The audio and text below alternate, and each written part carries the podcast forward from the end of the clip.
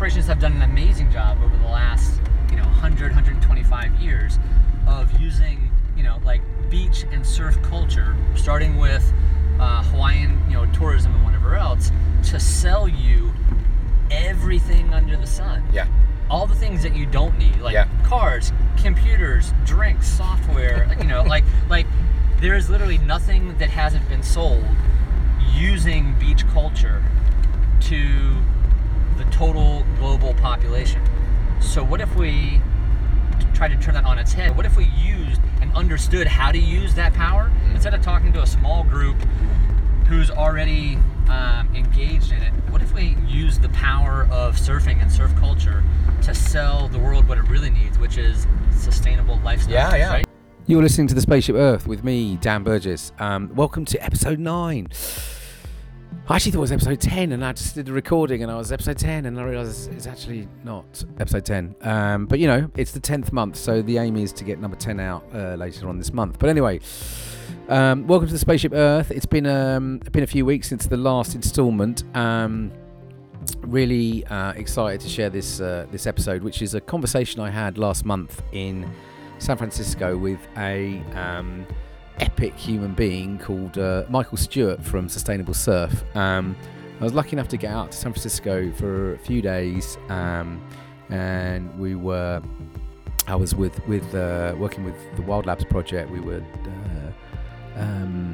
delivering a piece of work, a project out there called Ocean Hack, in partnership with Salesforce and Project Everyone and the Global Goals. And it was a 2-day kind of pop-up innovation crazy lab thing with about 50 folks, which was part of the Global Climate Action Summit, and we brought a bunch of people together to explore a number of different kind of ocean themed challenges, and looking at kind of creative responses through technology and creativity and partnerships and collaborations and all sorts. And it was a mad few days. If you're interested, I'll post the a little film of that Ocean Hack out there in the show notes, so you can have a little look what that was all about and where that project is heading.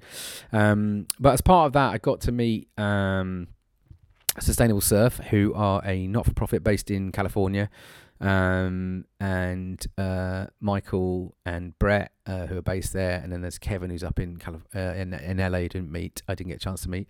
And this is a conversation with Michael, which I had subsequently in his car 2 days later on the way for a brilliant little surf that he kindly took us on, little surf trip. So more on that in a second. But so who is Sustainable Surf? Well, you can check out all the links, and you're obviously going to hear the story from Michael. But effectively, there are like a kind of catalyst, a unit, I guess, for kind of sustainable living. Building a kind of movement of sustainable living, I guess, within the kind of surf culture and surf industry. So they're kind of they've been kind of working within that whole space and that whole system, really exploring how a whole kind of culture like surfing and water sports, the reach and influence that whole scene has beyond just those that are converted and surfers and water freaks, etc., but actually the influence that whole movement and culture has more broadly, more widely into culture, and therefore exploring how can they accelerate kind of sustainable practices, sustainable living, sustainable production, sustainable consumption within that space, within that sector, and consequently accelerate much bigger shifts into culture. So really fascinating model, and they do that through a bunch of different things, again, which Michael goes into chatting about. But broadly speaking, I mean, they look at a number of things. They're looking at it through products. So they've developed this, the first kind of sustainable certification process. Can't even say it. Certification process for the production of surfboards.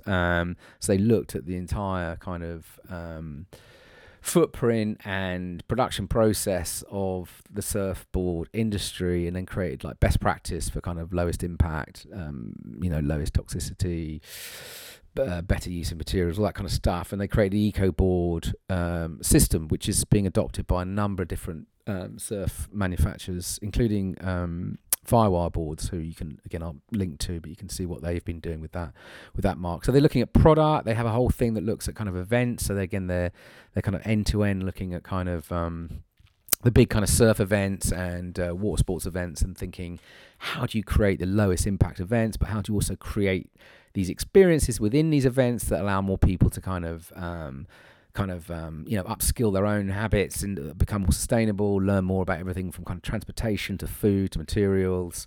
So again, really, really interesting model. And then they have this whole piece on kind of lifestyle, you know, how do they actually help people shift their ways of living in a really cool way so that they're starting to practice this stuff at home, and they call that the Deep Blue Life. And again, link out to some of that work they're doing, but really, really interesting. And I think what Mike, I was drawn immediately to Mark because he's just one of sort of incredible characters, like brilliant energy, big heart, really funny, really creative, and they're working, you know, with loads of constraints, which people like that I'm always drawn to, just sort of making extraordinary things happen with, you know, pretty constrained context, but doing great stuff. So really drawn to the work of these guys, and then brilliantly they offered to take me surfing a couple of days after the hack, and so we headed up the coast about an hour up north of San Francisco to this beautiful little spot called Bolinas, and did this wonderful had a bloody great longboarding session. It was just magic after the chaos and carnage of the few days before, and I took that opportunity in the car with Michael just to have this conversation and record it. So, you know, apologies now, there was no sort of top end microphones. I literally whipped the old iPhone out and stuck it under Michael's chin as he was driving, so you know, it's quite an authentic sound recording. You're going to hear the sort of hum of the car and traffic and other bits and pieces. But, you know, that was the conversation. It was very spontaneous. It wasn't really planned. But hopefully you'll enjoy it. And we talked across a load of different things. And I think, you know, some of the really interesting things for me was, you know, these kind of new stories of environmentalism. So how this environmental movement is spreading and morphing and being remixed in new ways and new stories, making it more accessible, more engaging to new people. And I think that's really interesting, and particularly this kind of power of kind of, you know, different business sectors and cultural sectors to actually start to play a really interesting role in shifting the story of sustainability and environmentalism. What that really means is something much more kind of, yeah, just beautiful and look, makes sense today. And so we talked a lot about that, and how more people are looking to participate, and how we can find new ways for people to actually get involved in, yeah, get immersed in these things, but in creative ways and respond in creative ways. And we talked a lot about businesses, particularly businesses that are sort of, you know, that give a shit about the world and are starting to kind of really build this into the sort of DNA of what they do. And we talked a lot about design and the kind of, you know, the emerging sort of buzz of regenerative design, regenerative business and circular design, and just thinking more about these things in a more circular way, thinking much more about, you know, how we're making things and, you know, our relationship to materials and all that cool stuff. That's actually, yeah, it's super interesting when you find ways into it, and you sort of find ways for other folks to get into this, or you meet people where they're at and find and help them find their way into this story. So a lot of talking around how do we engage, how these ideas of living more sustainably, more considered, but actually how we can now start to package them into things that are actually super interesting for people and really feel like there's something going on right now. And yeah, so the conversation went to many different places, and it was super cool, and really, really encourage you to check out Sustainable Surf. So let's get on with the conversation. This is Michael Stewart from Sustainable Surf. SpaceShip Earth. But just tell me tell me a bit about the whole, where did the Sustainable Surf story start? Yeah. How did it all come about? All right. We're driving on a beautiful we should give some mountain here. Road in Marin County. We're actually off of the 101. We're on the 1 right now, which is, you know, for people who don't know, especially up here in Northern California, it's like this one, it's just a 2-lane winding road that is up on the mountains, and you're literally driving about 1,000 feet above the sea. As soon as we come around this corner, we get the view. You're going to see the views. Yeah. Excellent. Get excited. Yeah, and yeah, like, well, shoots. Maybe that's it right there. The beginning of Sustainable Surf is, for me, coming from that space of sort of amazement and awe and sort of gratitude. Every time I see the sea, whether it's in Ireland or in Northern California or in LA or whatever else, you know, my heart opens up and I feel good. Like, I want to be there. It makes sense. There's something bigger than I am that's full of mystery and wonder and is, you know, changes by the, you know, sort of moment, right? What an amazing spot. Okay, ready? So we're it's about to happen. It's about to happen. Yeah. The bushes are a little higher in a second. Yeah, but we're driving past like the stand of eucalyptus trees. I might need to get you to put your window up just a little bit, just because I want to make sure the sound is. Okay, all right. We might need to sweat a bit. Ready? We're coming around the turn. We're coming around the turn. There we go. Oh, look at that, huh? Oh, yes. Oh, just look, like point after point after headland. All the boats are out in the little bay there. They're all salmon fishing for king salmon because that's the season right now. You know, and you see this whole thing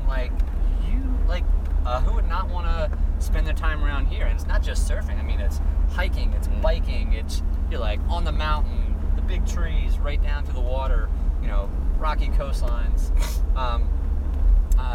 And that sort of awe and kind of amazement, which is not something that is specific to just small coastal, you know, communities. Humans, as a species, when we're confronted with this, we're essentially in all of it. So that is an amazing thing to use as a starting point for a conversation. It's like, look at this. This is amazing. This, you know, this is going to make your life better. Even if you don't live by it, even if you only get a chance to come visit or even see it in pictures and videos and photos, like this is not the eighth wonder of the world. This is the wonder of the world. You know what I mean?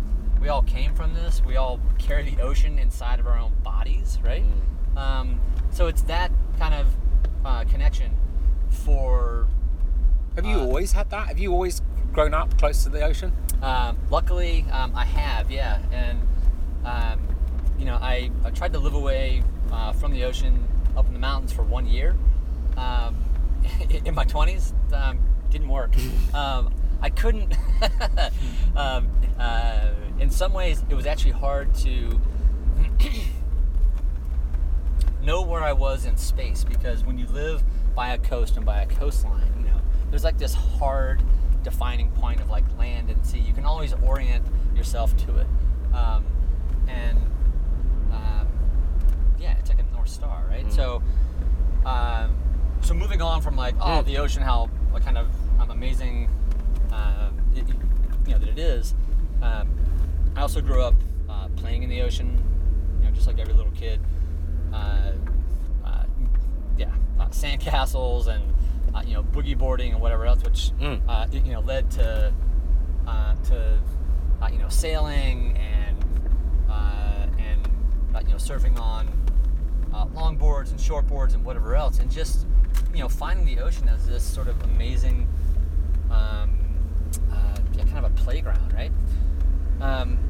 And then, you know, sort of fast forwarding to being a sort of young adult in my 20s, I started to you know, see that the effects of all of us living an unsustainable life, it was hard to see in a lot of ways from the other conservation groups what they were, you know, sort of yelling about, like, oh, you know, it's all going to be bad, there's all these impacts happening. You could actually see most of that first in the ocean. Yeah, right. Specifically around marine plastic pollution. If anyone thinks this is a new problem in the last 5 years, I got news for you. You know, surfers and people who've been in the ocean, we've been seeing this for the last at least 20, 25 years, right? Is it reaching a moment of epidemic crisis? Yes. And I guess that's a good thing in some ways, because humans as a species, we only tend to start changing our behavior when we get to a crisis moment, right? So besides the marine plastic pollution issue, you could look at what was happening, especially around climate change. So sea level rise, ocean acidification, ocean warming, the changing of ocean patterns and weather currents and things like that. All of that wasn't it wasn't something hard to try to wrap your hands around, like the parts per million of CO2e in the atmosphere. Like, oh, the Earth is going to fall because we've gone past a 350 concert, 350 parts per million or over a 400. Like, that is really hard for most people to wrap their heads around. But if you can see that, oh, look, my favorite beach is now trashed from, all this plastic here. The Great Barrier Reef has such warm water and such terrible bleaching effects, and has become more acidic, so it's harder for the corals to recover in the first place. And we're on our way to, basically having... the best science on it essentially says that we're probably going to lose about 90% of coral reefs by 2030, and they may become functionally extinct by 2050 if we stay on the same path, if these same trends hold. Yeah. And this was basically knowledge that was put out there. I mean, at least 10 years ago, which is essentially when we started Sustainable Surf. Right. And I've been working on climate change and doing reforestation projects and doing green product certification for for-profits and non-profits and whatever else. And I swear, 10 years ago, it really felt like, okay, the problem is there. You can see it. But man, you're having so much trouble connecting with people about why it's important and maybe more importantly, why it's important in their own lives. Yeah, right. So all I did was look at my own life and say, okay, I love the ocean. The impact, you can really see this stuff, especially if you kind of travel anywhere. And I'm passionate about surfing and playing in the ocean on, foil boards or windsurfers or, stand-up paddle boards or whatever kind of gets you out there. Yeah. And I sort of looked at it and said, well, if surfing can sell anything to anyone, maybe it could actually be used to sell a sustainable lifestyle to people, right? That was sort of the moment of, oh, well, what an opportunity here, right? And in the surf industry culture at that point, there was almost no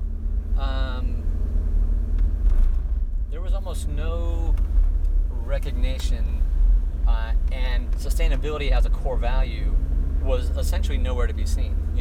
Patagonia might have been sort of holding up a flag, but they're more in the outdoor industry as opposed to the kind of core surfing. And there were some little things being done kind of here and there, but it was mostly like, hey, let's give some money to Surfrider or Surfers Against Sewage in the UK, right? And then we've done our part, we'll wipe our hands about it. As opposed to looking at how are we operating, what are our products made out of? How do we run our events?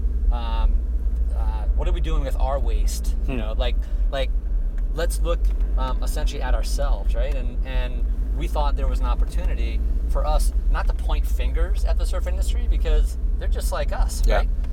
And to say, hey, guys, we can actually do the right thing and start to move surfing and ocean sports as a culture down the right path. But you, the surf industry, surf media, you're the ones who actually have the headspace. Yeah. Right? So that's always been what's missing, is that the environmental nonprofits are sitting there trying to do their best to make this work and to do it, but we have no audience. It's the industry, through the athletes, through the ads they buy, through the media, through the events. They're the ones that actually have a platform to talk, not just to surfers, but to to the global community of people that are saying, oh, look, this looks really interesting. Mm.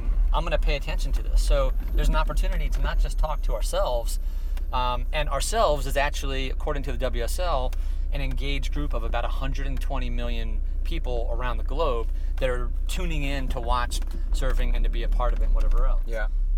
That's not a small number. That's a big audience. That's a big audience that we can speak to, and that audience has the ability to go out and to catalyze their own changes, to turn millions into billions once in branding parlance, once that target market has actually been engaged. Yeah. And frankly, we think that's how we need to start thinking about this. There's a way to sell ideas to people. It's done all the time. Hollywood does it. Mm. Madison Avenue does it, right? Like let's collectively partner with the people who know how to do this. Mm. Get them signed on for how this is actually a better story, mm-hmm. right? Yeah. We're talking about stories. It's like exactly. It's like the old story kind of sucks, right? Yeah, right. You're like, I'm buying all this stuff. You're not really that happy. Yeah. I'm depressed. It's a disposable. I'm fat. Get rid of it and buy some other stuff. It's like, whoa, man, that design problem is why we have the symptoms that we actually have now, from elevated CO2 to plastic pollution to mental health epidemics. Mental health, you name it, right? So, that was definitely not the elevator pitch version, but we're driving along and I'm going surfing. I'm excited. And there's a lot to look. There's a lot to look at here. Yeah, exactly. Right. That's it. Okay. Hey. Do you want the soundbite? Yeah, come on. Give us a soundbite. Version of that. Okay. Great. Well, so Sustainable Surf was started as a sense. Basically, it's an ocean health focused innovation lab, mm-hmm. which is using surf culture, ocean culture, to end up selling a sustainable lifestyle to everyone on the planet. Mm. It's really that simple. Yeah. And the way we do it is in collaboration and in partnership with all the other groups out there, right? We work as a catalyst, so we're not the change that we're seeking to actually see, because we're a small nonprofit organization. If we can help catalyze that change by getting all these other people engaged in doing what they're doing, and to take, protecting the ocean and ocean health and whatever else as the new story that people really want to hear about and want to be engaged themselves with, man, we can turn this thing around. Yeah. That's the thing. Like, this isn't rocket science, it's regular science. Yeah. So give for folks listening, like give a couple of examples of some of the projects you guys are involved in and developing. Yeah, sure. So pretty simple. So like I said, we're trying to move everyone towards a more sustainable life. That's a nice soundbite. What does that actually mean, though, right? Yeah. Well, so going back to the language of branding, mm-hmm. we've actually come up and said, okay, well, this is what we mean by a sustainable life, and there's 6 categories. I won't go into it now. Sure. And we've essentially branded that as we'll link everyone out to it. So. Yeah. As we want you to be living a deep blue life, and that means something very specific. And it's not a here's 100 things that you can do to save the earth and whatever. It's a framework of 6 categories mm-hmm. of impacts that we all make in our daily lives every single day. Transportation, health and wellness, food. Like, it's not crazy things that you have to try to remember. It's what you're already doing in your life, right. And we're just sort of putting a framework around it, saying if you make better choices in these areas, you are on your way to living a more ocean-friendly, stoked, engaged life. Mm. And if we can turn, right now we've already got thousands and hundreds of thousands of people that are paying attention and doing this. Yeah. We turn that into millions. We can turn that into billions. That literally is as simple as this can be. Yeah. Right? It's that if we start enough people on this, and if we can collectively create this type of movement towards living what we're calling a deep blue life, because that's how people remember things. That's how brands like Apple sell you things, right? So great, let's use that same thing. Okay, so that's a framework for it, right? And then on the programmatic level, we essentially have three different programs that we use to do this, which is what I call building on-ramps for people to actually become part of the solution, right? So it's one thing to say, you should live a more ocean-friendly life, and here's sort of a framework, but people are looking for, okay, but what can I specifically do? So, for us, coming from a surfing background and like a water sports, we said, what's the one thing that sort of like bonds every single, surfer, and by surfer we mean, surfer and SUP and kiteboard, windsurf, whatever else. Yeah. What binds them together? It's the fact that there's a board, right? Yeah. So we said, okay, well, what if we start with the board? What if we make an authentically and science-based surfboard that's got lower carbon footprint, zero or reduced toxicity, and is not only better for the planet and the ocean, but it's actually for the people that have to end up building them, right? Because it's quite toxic industry, isn't it? Yeah, well, the modern surfboard, in general, is basically a toxic stew of petrochemicals, right? Yeah. I'm just going to give this guy kind of a little beep because I really do not want to be behind him for the next 15 minutes. Yeah, we're behind a very large lorry. Exactly. Oh, what a fantastic word, Yeah. Exactly. A lorry. A lorry. Yes, exactly. It's a truck, isn't it? Or is it a lorry? Yeah, exactly. For me, this is a lorry. Yes, exactly. But this guy has just been blocking our view. Yeah, that's it. It's gone now. Thank goodness it's gone. The ocean's back. I know. Okay, great. And hey, so we just went through that sort of beautiful, like high, kind of up on the cliff drive. Now we're coming down to. This is going to be driving around the entire back estuary here, which is one of the most important estuaries for seals and wildlife and birds and what's this called? This is where we are? So we just passed the little beach town of Stinson, and we're on our way to Bolinas. They're basically the same stretch of beach separated by the mouth of this estuary. Okay. And just as a little side note, you'll have to do some editing on this to bring it back to the programs, but it's worth telling you as we're actually driving, because remember, you're supposed to put that thing down at some point and just enjoy it. I'm going to when we get in the water. Yeah. I'm not going to take it in with us. Okay, all right. Thank God. I'm going to stop the interview in the car park. Okay, so check this out. This is a great metaphor for where we are, actually, both in time and in culture. So right now, we are in a rift valley of the San Andreas Fault. Mm-hmm. This, to the side on the right, this beautiful mountain here that we just came down part of, is called Mount Tamalpais. Mm-hmm. On this side is what's called the North American plate, right? So plate tectonics, right? And that plate is actually moving that way, some, and north. This estuary is basically the rift zone is these two plates spreading apart, and over there, where those hills are, where Bolinas is, that's actually the Pacific plate.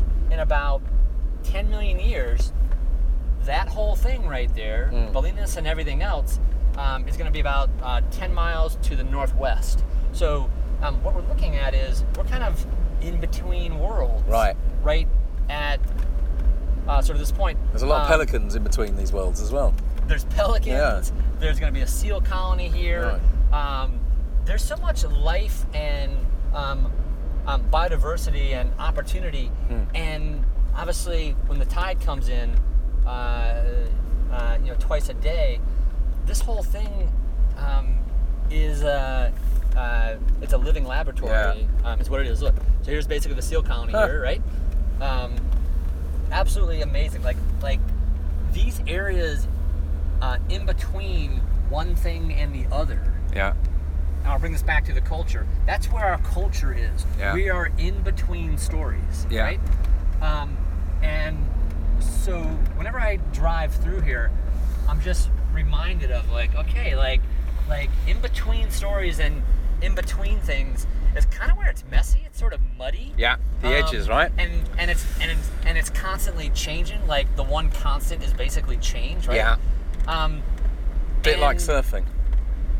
Exactly like surfing, which is one reason why I think ocean conservation groups and surfing groups are uniquely adapted to the challenge that's actually in front of us, right? Because we are used to like, oh, well, you know, tide's going up, tide's going down, wind's going to come out, things going to come out of the mouth of the estuary, the food sources are moving in, all the stuff is there, there's sharks swimming on the outside of it, there's, you know, there's whales out there, there's like, you're in life. Yeah, you're right in the middle of it. What an amazing dynamic place to actually be. And if you do,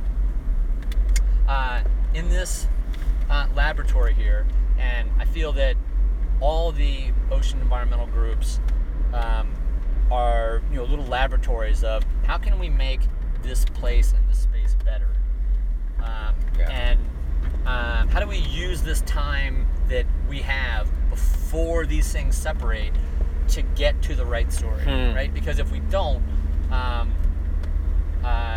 as we can see, you know, there's going to be, if trends stay where they are now, you know, there's going to be more fish in the ocean by weight. There's going to be more plastic in the ocean by weight than fish by about 2030, right? Yeah. Already told you about the reefs. It always struck. One of the things that's always struck me over the years in you know my work in you know it's a very similar place to where you're at. Sort of, I'm always on the edges of conservation, creativity, activism, corporate innovation, all this kind of stuff, and sort of weaving on these. I'm always on the edges of this thing. But one thing's fascinates me. We are fringe dwellers. We are exactly on the fringes. Always more comfortable. But we're on the bleeding. We're on the edge of what's next. Yes. And that's a really good place to be here right now because where we're going next, I think, are key like if we make the wrong decisions at this point, we're going to be locked in to a world that I don't think anyone wants to live in. Right, exactly. And so the thing I was thinking, it was making me think of as you were talking was, you know, never before have we had access to so much information that's telling us what is happening, right? Right. So there's a politician back in the UK who I've admired for many years, Caroline Lucas, and she used to have this phrase, will we be the first species to monitor its own extinction? And it's you know, and it's kind of like, you know what I mean, we're sort of, you know, we can Aren't predict we doing it that right now? See, right, we're seeing it, you know, we've got all this data, it's telling us, you know, for everything from this storm to this reef to this thing to this plastic, you know, it's like we got all the, we know what's coming, right? And that's an extraordinary place to be, right? Yeah, exactly. Right. You know?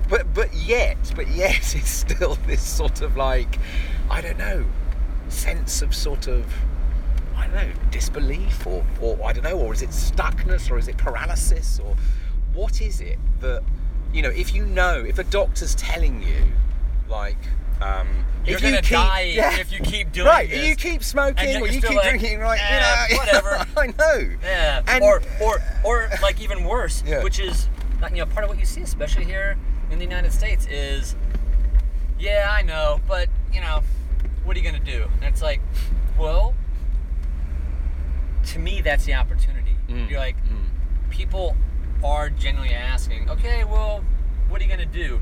Is there a better way for me to be and exist? And I think the answer is absolutely yes. I mean, that's the exciting thing today, I think, because there are so many things you can start to point people at in terms of even a few years back, it was a little bit more sort of, well, you know, imagine if you could do that, but actually you can now. We can live this kind of life, and it's all possible. Exactly. And I think so. I think what's interesting, what I find so interesting about things like, you know, Deep Blue and some of this stuff is just, you know. There is a self-awareness piece in this because there's more. Something is about being able to notice more. If you're giving these kind of ways or these frames or these ways of principles or ways of thinking about stuff, so how you eat, how you travel.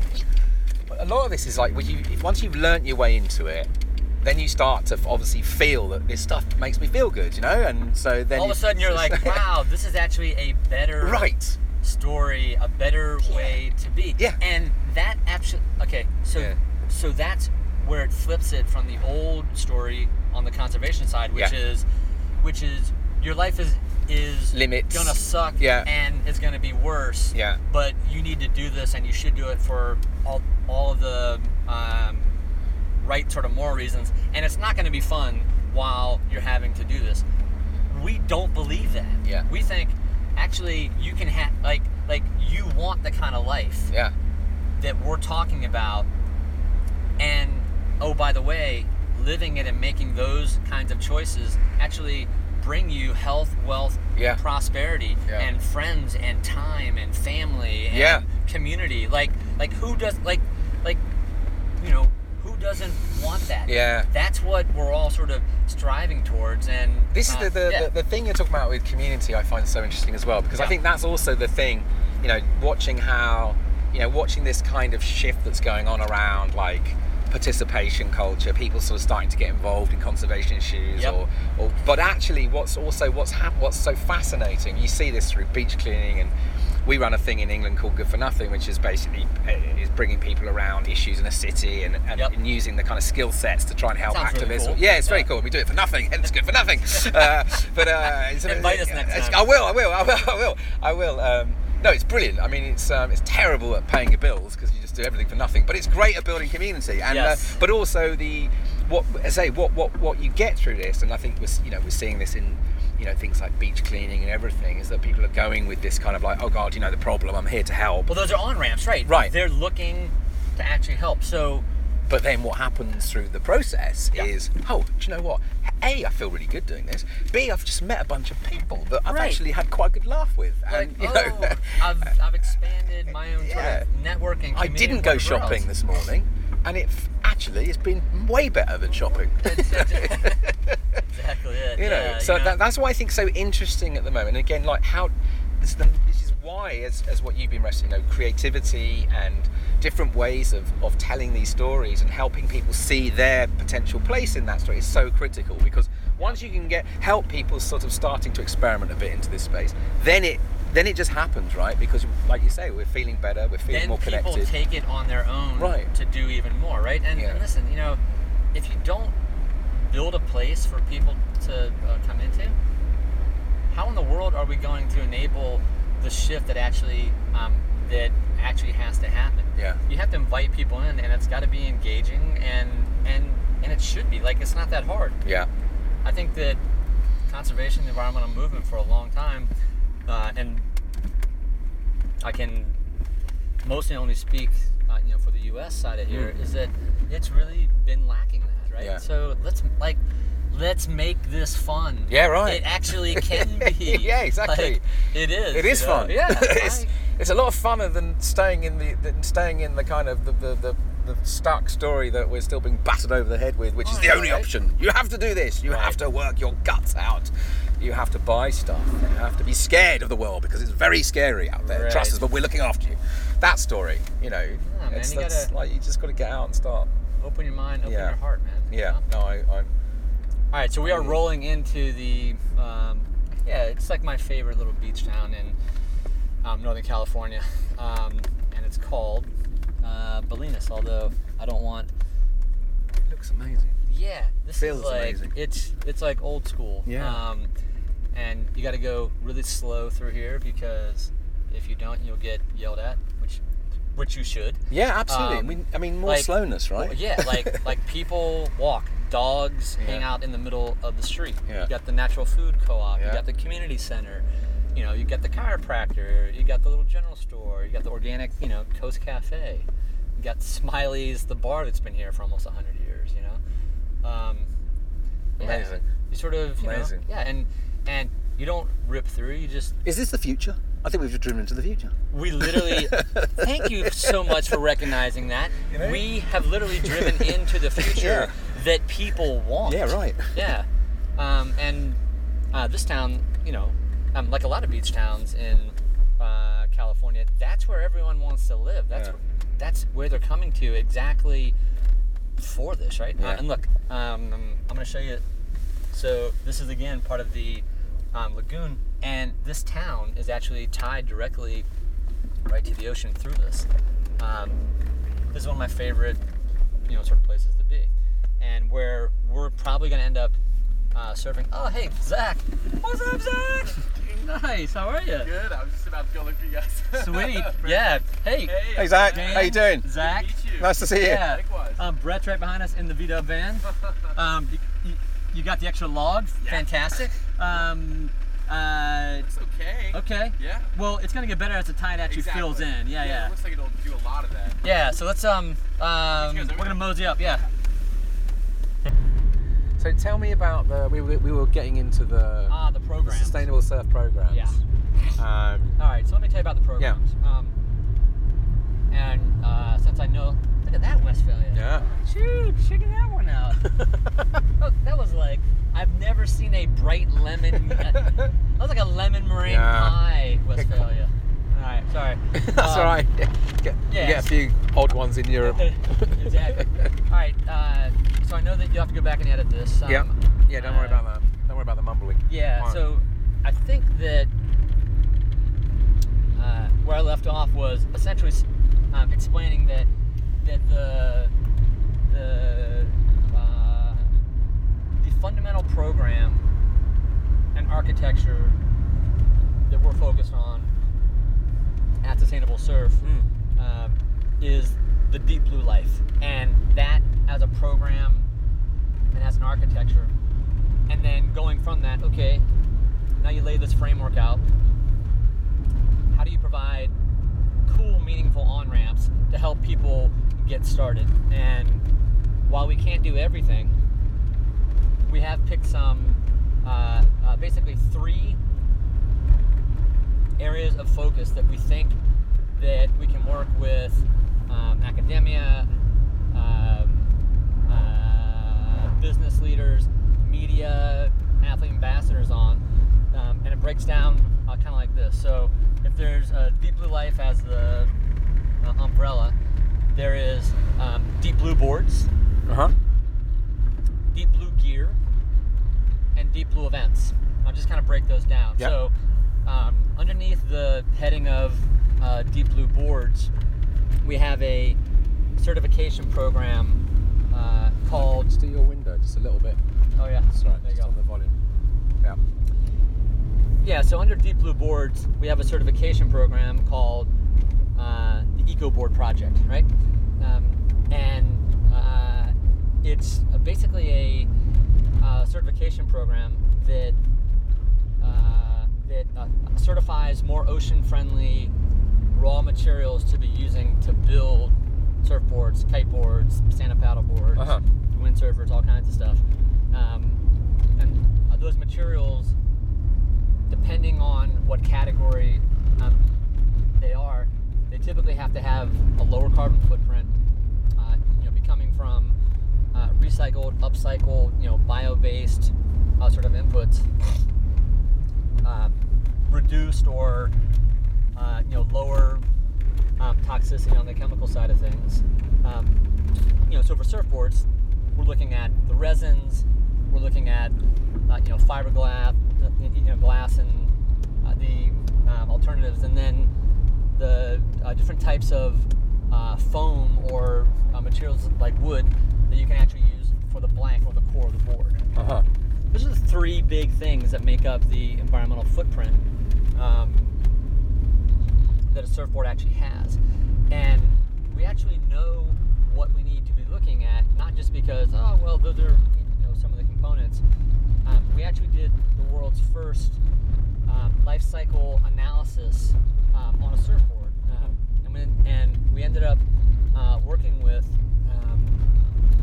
top brands to actually do this. So we collaborated with Firewire, Channel Islands, and then a small manufacturing company in Los Angeles called Earth Technologies that only make EcoBoards. So it was sort of brands at three different levels, making boards in essentially three different places.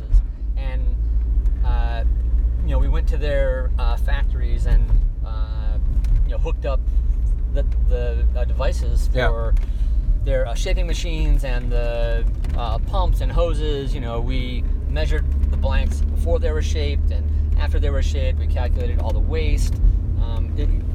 Basically looked at everything that we could. Yeah. And worked with a company that actually does LCA studies and work for the for Walmart and the largest corporations. But the founders happen to be surfers, and they said, "Yeah, great, we'll work with you on this." So, what was the big sort of learnings? Well, the kind of the learnings are basically this: is that you can build what is called a certified EcoBoard that has both a qualified core material, so wood or recycled foam or like algae-based foam, and using non-toxic, zero VOC epoxy resin that's made from bio-based sources, and also using alternatives to fiberglass like flax cloth and basalts and things like that. Yeah. And you could get up to a 40% reduction in the carbon footprint, and basically drop the toxicity of the surfboard through all the chemicals almost down to zero. And so you can get a 40% reduction by literally just the shaper and the brand selecting from materials that are already available in the market, have been tested by the world's best. Yeah. These materials have won the top contests in the world, including, like the Pipeline Masters in Hawaii, right? Yeah. So, absolutely proven. They work. They work. Yeah. It isn't like, oh, these materials have a lower environmental footprint, but they don't work as well. Yeah. They suck. They actually work at the highest level. So that's pretty much, think if you could go to, Apple or, some supermarket chain or whatever else and say, we can drop your environmental footprint across carbon footprint, waste, pollution, chemical toxicity and whatever else by 40%. And all you have to do is pick something different. Yeah, right. So that was a huge, that's why everyone should be doing this. Yeah. And the materials are now available and are, they're, they're out there. So that's great. And how has the industry responded to this work? It's been over, since 2012. Yeah. So it's been, 6+ years, and it's actually been great. So, take, arguably the top two, sort of gold, sort of standard brands for just surfboards around the world, and that's Channel Islands and Firewire, which also owns or produces all the boards for Slater Designs, right? Yeah. Firewire and Slater Designs made a global shift, 4 or 5 years ago to produce nothing but EcoBoards. Right. That's huge. Channel Islands has now integrated EcoBoard technologies across all their models. So you can go onto the Channel Islands website and pick your favorite board, pick your model, and you can choose the materials right there and say, oh, cool. I want the recycled EPS core. I want the plant-based, bioresin. So it's as easy as ordering it. What we would say, the more maybe not the best way. Yeah, the dirtier, popular way. Exactly right. So it's amazing. Yeah, and we've actually got a. Let me see. So at this point, we basically add. 1 or 2 new builders almost a week. So right now we've got over 200 EcoBoard project or we have over 200 partners that are involved in the Deep Blue Board program, right, using the EcoBoard certification. Wow. That's absolutely amazing. Every single year, the number of boards being built has been going up and up. Last year, in 2017, 65,000 EcoBoards were built. Like, amazing. That's not a drop in the bucket. No, and, and it's probably going to be up to 75, maybe 80,000 this year. And keep in mind, it's not just surfboards. Yeah. So about 3 years ago, we said, great, you know, we've got pretty high adoption here in the surf side of things.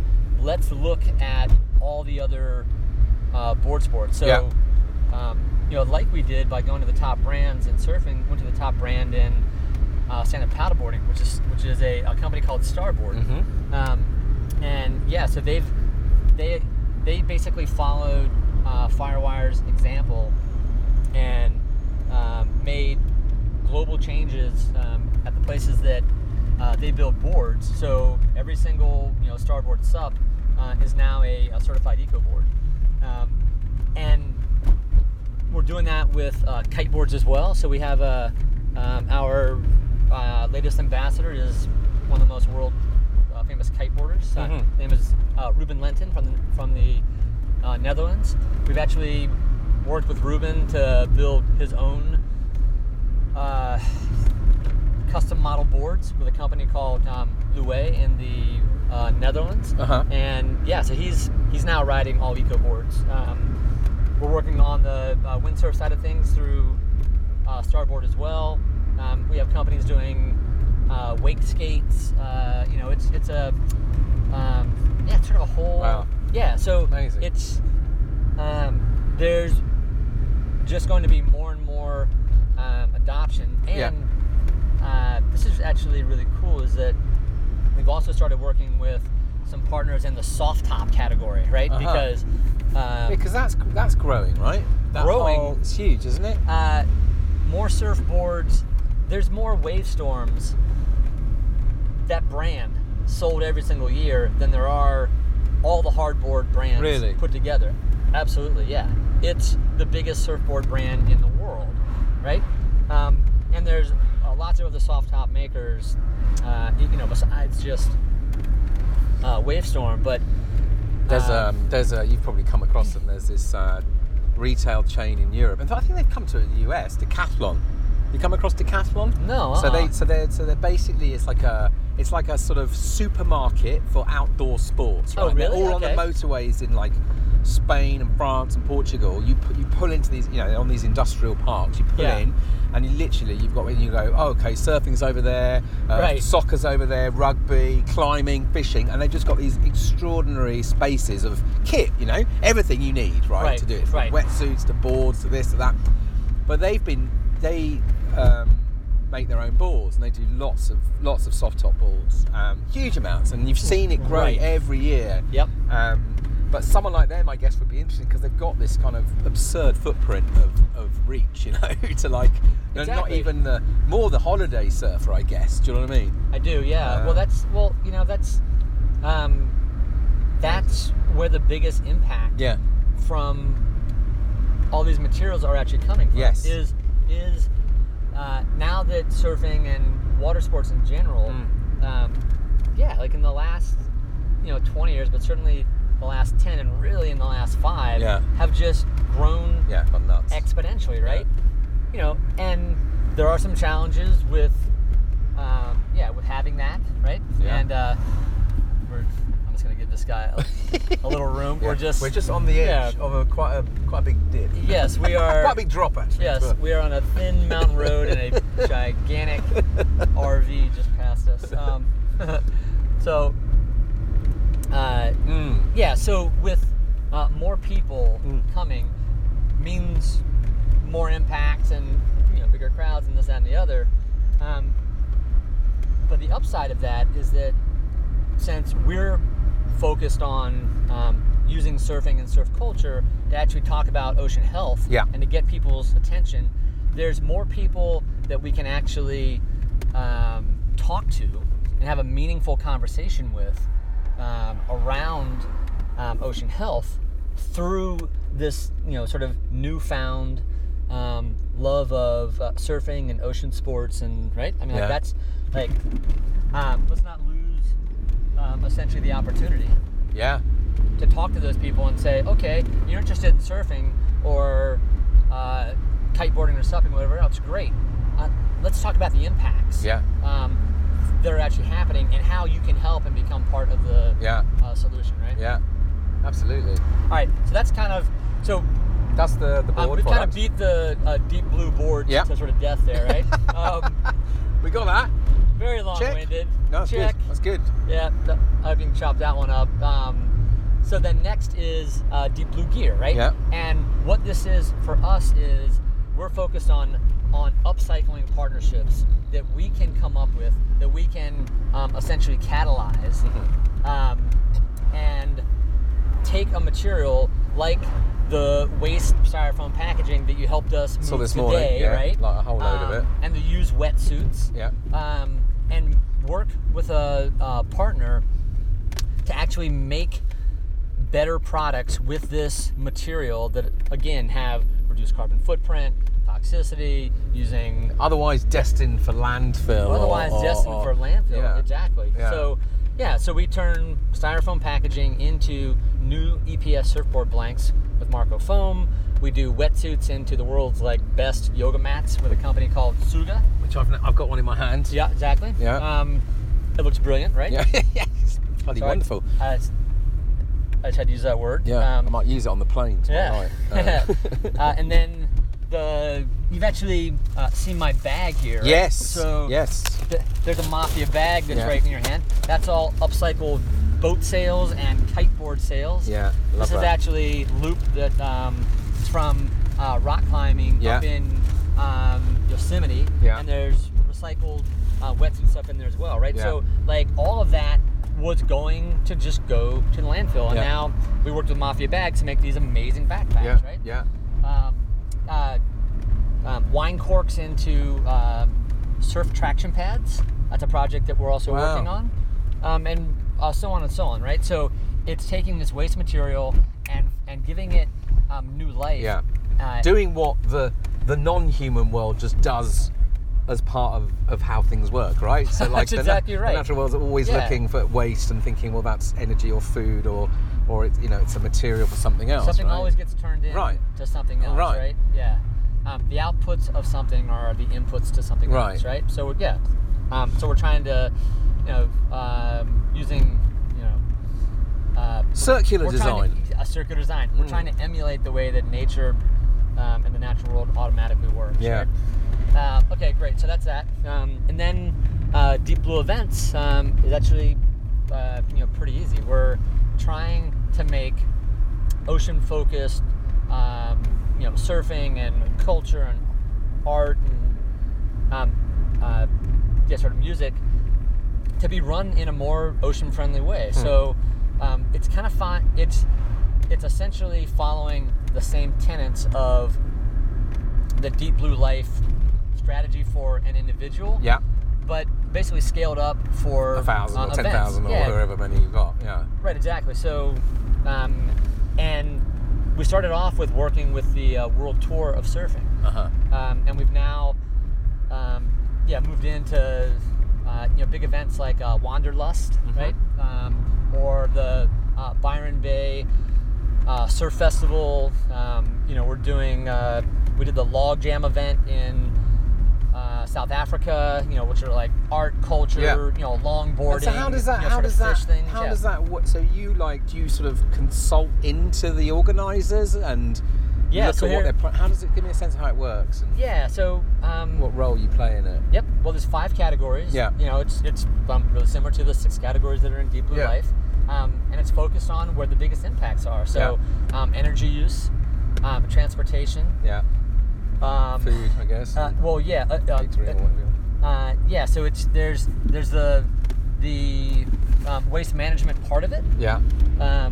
And the sourcing of all the right things so that you don't end up with much of anything on the waste side. Period. Right. Yes. So if you're looking at waste diversion, it's not just like, okay, well, how do we collect this? Deal with all the crap at the end. It's like, well, what comes into the site? What comes onto the site?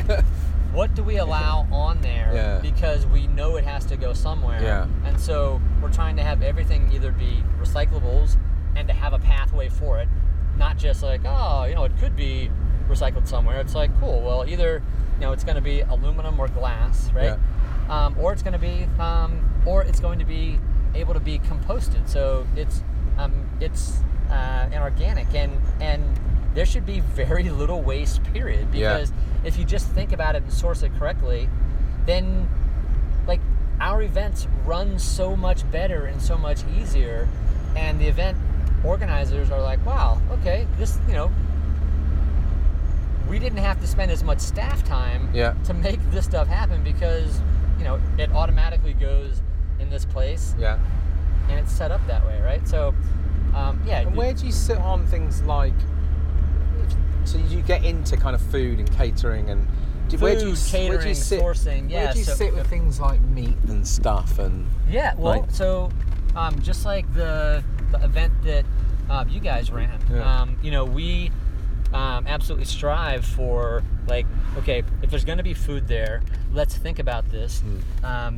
and let's focus on having a plant-based diet, period, right? Because meat is an incredibly intensive resource to, you know, build, grow, and you know, sort of what comes out of it as well. Yeah, right. All the kind of unintended byproducts that. Yeah, right. So, if you source a plant-based diet in the first place, then you avoid all of that. Like, it's like, man, some of the stuff just comes down to like, let's make things easier and more fun and better, so we can focus time on the things that we really care about. Do you really want to have tons of staff focused on like garbage cans and trash and having to pick through things and figure out like, well, where does this thing go? It's like, how about we just avoid it? And it's like, okay, everything goes here.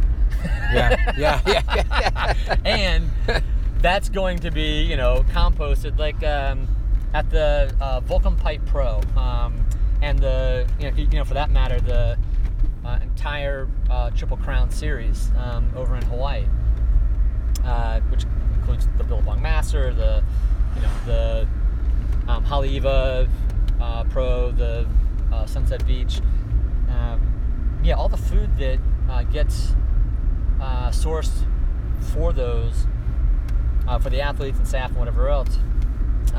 We've actually set it up that any food waste through the catering actually goes to a farm that is literally across the street from Pipeline, called Waihuana Farm, and we do all the composting right there on site.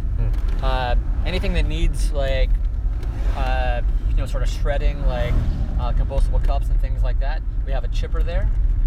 All the rest of it just goes through, and we make big, you know, sort of mulch piles, and that farm in itself is an organic CSA farm, which is community supported agriculture, right? Yeah. And it's actually growing food for the local North Shore community. So, what used to be this like you know, this nasty stuff, and it's in the dump, and you're trying to keep the beach clean, but it's super hard because all of this stuff. It's an input into that community. Now it's an input, and it's helping them do one of the biggest things that Hawaii needs, is homegrown food and production and farmers and people to want to support community-supported agriculture, right? Yeah. Because Hawaii imports, 95, 98% of the food that the island has. Yeah. That's crazy. Yeah, it's crazy, You know how much... Okay, so right now, the population in Hawaii is very, very similar in size to when, you know, good old Captain Cook sailed around from England and, quote-unquote, discovered the Hawaiian Islands, right? It was the same population. Right. Guess how much of their food was imported? Yeah, probably none. Zero. Right. So they fed a population of the exact same size back then. Yeah. That should just blow your mind. Be like, oh, rain. Well, it does, but you know, even like, I mean, I have this thing like London. You know, London has like, I think it has something like 3 days worth of food supply. Yeah, well, do you know what I mean? Hawaii has 14. You know, yes, but like, Hawaii is an island that is so far out there, yeah. and shipping. Yeah. I mean, yeah, and so these global catastrophes or wars or yeah. Whatever else, like if that we can't feed ourselves. Yeah. Yeah. Well, right. You guys are also an island, yeah, right? Yeah. You know, so it shares like it, you know, shares some of the same things. Like yeah. it's, you know, there's no more key core community issue than food security. Yeah, right. Right. Yeah. And yeah, it's a bit of a level of food. It doesn't really matter how much cash you've got if you yeah, yeah. if you got nothing on your plate. Yeah. You know. Yeah. And there's no farmer who yeah. was like, okay, I am going to be doing this and planting this here and tending the earth, and they actually have access to land and water, and it's clean, and you're doing stuff. It's like, man, you know, that's something that's sort of hidden. Yeah, our system right now tries to hide most of that from view, right? Yeah. But when it really comes down to it, if you lose that link, you know, the world needs farmers, man. Yeah, yeah, yeah, absolutely. It's a farming revolution, right? I mean, it's such an interesting space because there's on the positive, on the possibility, I see so many, yes, so much energy going in on a grassroots level back into food, community-based agriculture. Yeah, a younger generation really getting interested in it. So here's okay, yeah. and here's how we actually use that. Yeah. And I know that you guys do too as well. So in our programming, when we're talking about protecting the ocean and you know, the earth and you know, solving climate change and that kind of stuff, we actually don't talk about that much. We talk about the things that people actually do in their life. So we talk about where food comes yeah. from and you know the importance of organic farming and even just like local, whether it's organic or not, and you know it's like knowing sort of your food shed and yeah, you know striving for more of a plant-based diet and yada yada, like being able to talk to people about things that matter in their own lives, yeah, and that they have access to, and you know even more importantly, you make decisions about food 3, 4, I don't know. I'm hungry. Yeah. I got a 6-year-old. We make decisions about food yeah. 7 times a day, yeah, right? Yeah, like, yeah, hey, yeah. So every single day, yeah. It's like, hey, let's carve off one. Like, yeah. Let's make one better decision about the things that you buy for food and drink and where they're coming from. Maybe they have less packaging. Maybe they're local. Maybe they're fair trade, organic, whatever else. It's like once you start that conversation, yeah. man, you know, it just goes from there, and yeah. it's something that people can actually grasp and they can hang on to and hold on to, and it becomes actionable. That is how you end up solving climate change, yeah. right? No, I agree. Like, and that is how you end up solving sea level rise and, you know, the marine plastic pollution, all this kind of stuff. It's like, oh, right, we can do this. Yeah. Yeah. You know? We do have some potential to change things, even though we're told we can't. We do yeah, actually. It right. is down to us. Exactly, and you know, so you know, part of it is like, hey, let's wake up and reimagine. Yeah. You know what the world is that we want to actually live in. Yeah. Right. All right. So we've just pulled up, and we're going to switch cars now. So just tell quickly, like, yep. where can people find your work? Just like yeah. So obviously they can go to our website, which is sustainablesurf.org. And you know, one of the best places is just come find us on social media, which is @SustainSurf on Twitter and Instagram. You can find us on Facebook, you know, because that's where we're like on a daily basis talking about the stories and the things that are interesting that are out there that are actually happening. You know, come to our website, you can find about the programs and, you know, where you can, you know, buy your next eco surfboard and yeah. all that kind of stuff. And, you know, just, yeah, we're surf the web, man. Oh, we will. Michael, thank you so much for this conversation. Thank you for taking me surfing, dude. That was such a treat. And it was. It's been great to hang out the last couple of days. You know, what's also great about this is that I'm like, cool. I took Dan surfing and Lindsay. This is great. I'm a hero. Guess what? I got to go surfing too. Yeah, right. Exactly. Exactly. That's been amazing. We're all winners. Thanks, dude. Hey, man. So that was Michael Stewart from Sustainable Surf. I hope you enjoyed that. I had such a great time hanging out with those guys from Sustainable Surf and that particular little road trip, and just an unbelievable little surf session in such a beautiful spot was just, it was a gift actually after the sort of the few weeks of craziness of that project and getting out there and then being out in San Francisco. But it was, yeah, a really amazing time. And I think, do you know, I'm just looking at the moment, like the last week, the whole IPCC climate report was out, and you know, I think you probably struggle if you haven't seen or heard of that one. You've been somewhere very remote, because I think it actually got quite a lot of airplay, as you'd hope it would, right? It sort of basically says, you know, civilization collapse in 12 years if nothing really changes. You'd kind of hope it was on the headlines. You'd kind of hope it's, you know, sort of on the headlines for longer than a couple of days. It's quite interesting watching that, you know, it's sort of in the headlines and across the media, and of course it's gone again and it's all on to sort of other stuff. And, you know, anyway, I won't get started on the whole climate thing, but when you meet people like Michael and his crew and you see the work they're trying to do within that particular sector of the surf industry, but also just the knowledge of the influence that that sector has on people of all sorts, well beyond actual surfers and water sports enthusiasts themselves, but that culture can reach a lot of people. And so trying to be a catalyst within that space to make these kind of shifts to help us live more sustainably, more low impact, more regeneratively, actually more beautifully. I think that's what a lot of this is about, right? This is a more beautiful way of living, of running businesses, of being in the world. And I think, you know, you see that IPCC stuff and you just think, you know, we don't have vast amounts of time to kind of make these shifts. And it's all kind of out there now. You know, the people are out there, the innovation's out there, everything is possible. What it just needs is will, real will and commitment. Obviously, there's the political will, which everyone keeps banging on about, but we can't wait for politicians. So, you know, we need more business leaders, more creatives, more people that have the ability to get a story or to take an action into the world to help us all on this journey. We need more folks stepping up, more courage in all these sectors, because the transition, the journey can be so epic, and it is already happening, of course. But I don't know. I feel, you know, that would be great, wouldn't it, to see, like, let's see these kind of sustainable surf ideas popping up in every sector. And that creativity and possibility and community and just that way of working, which is just so much more open and heartfelt and honest, and it's such a lovely way. It's a great thing to see and experience. So I shall stop there.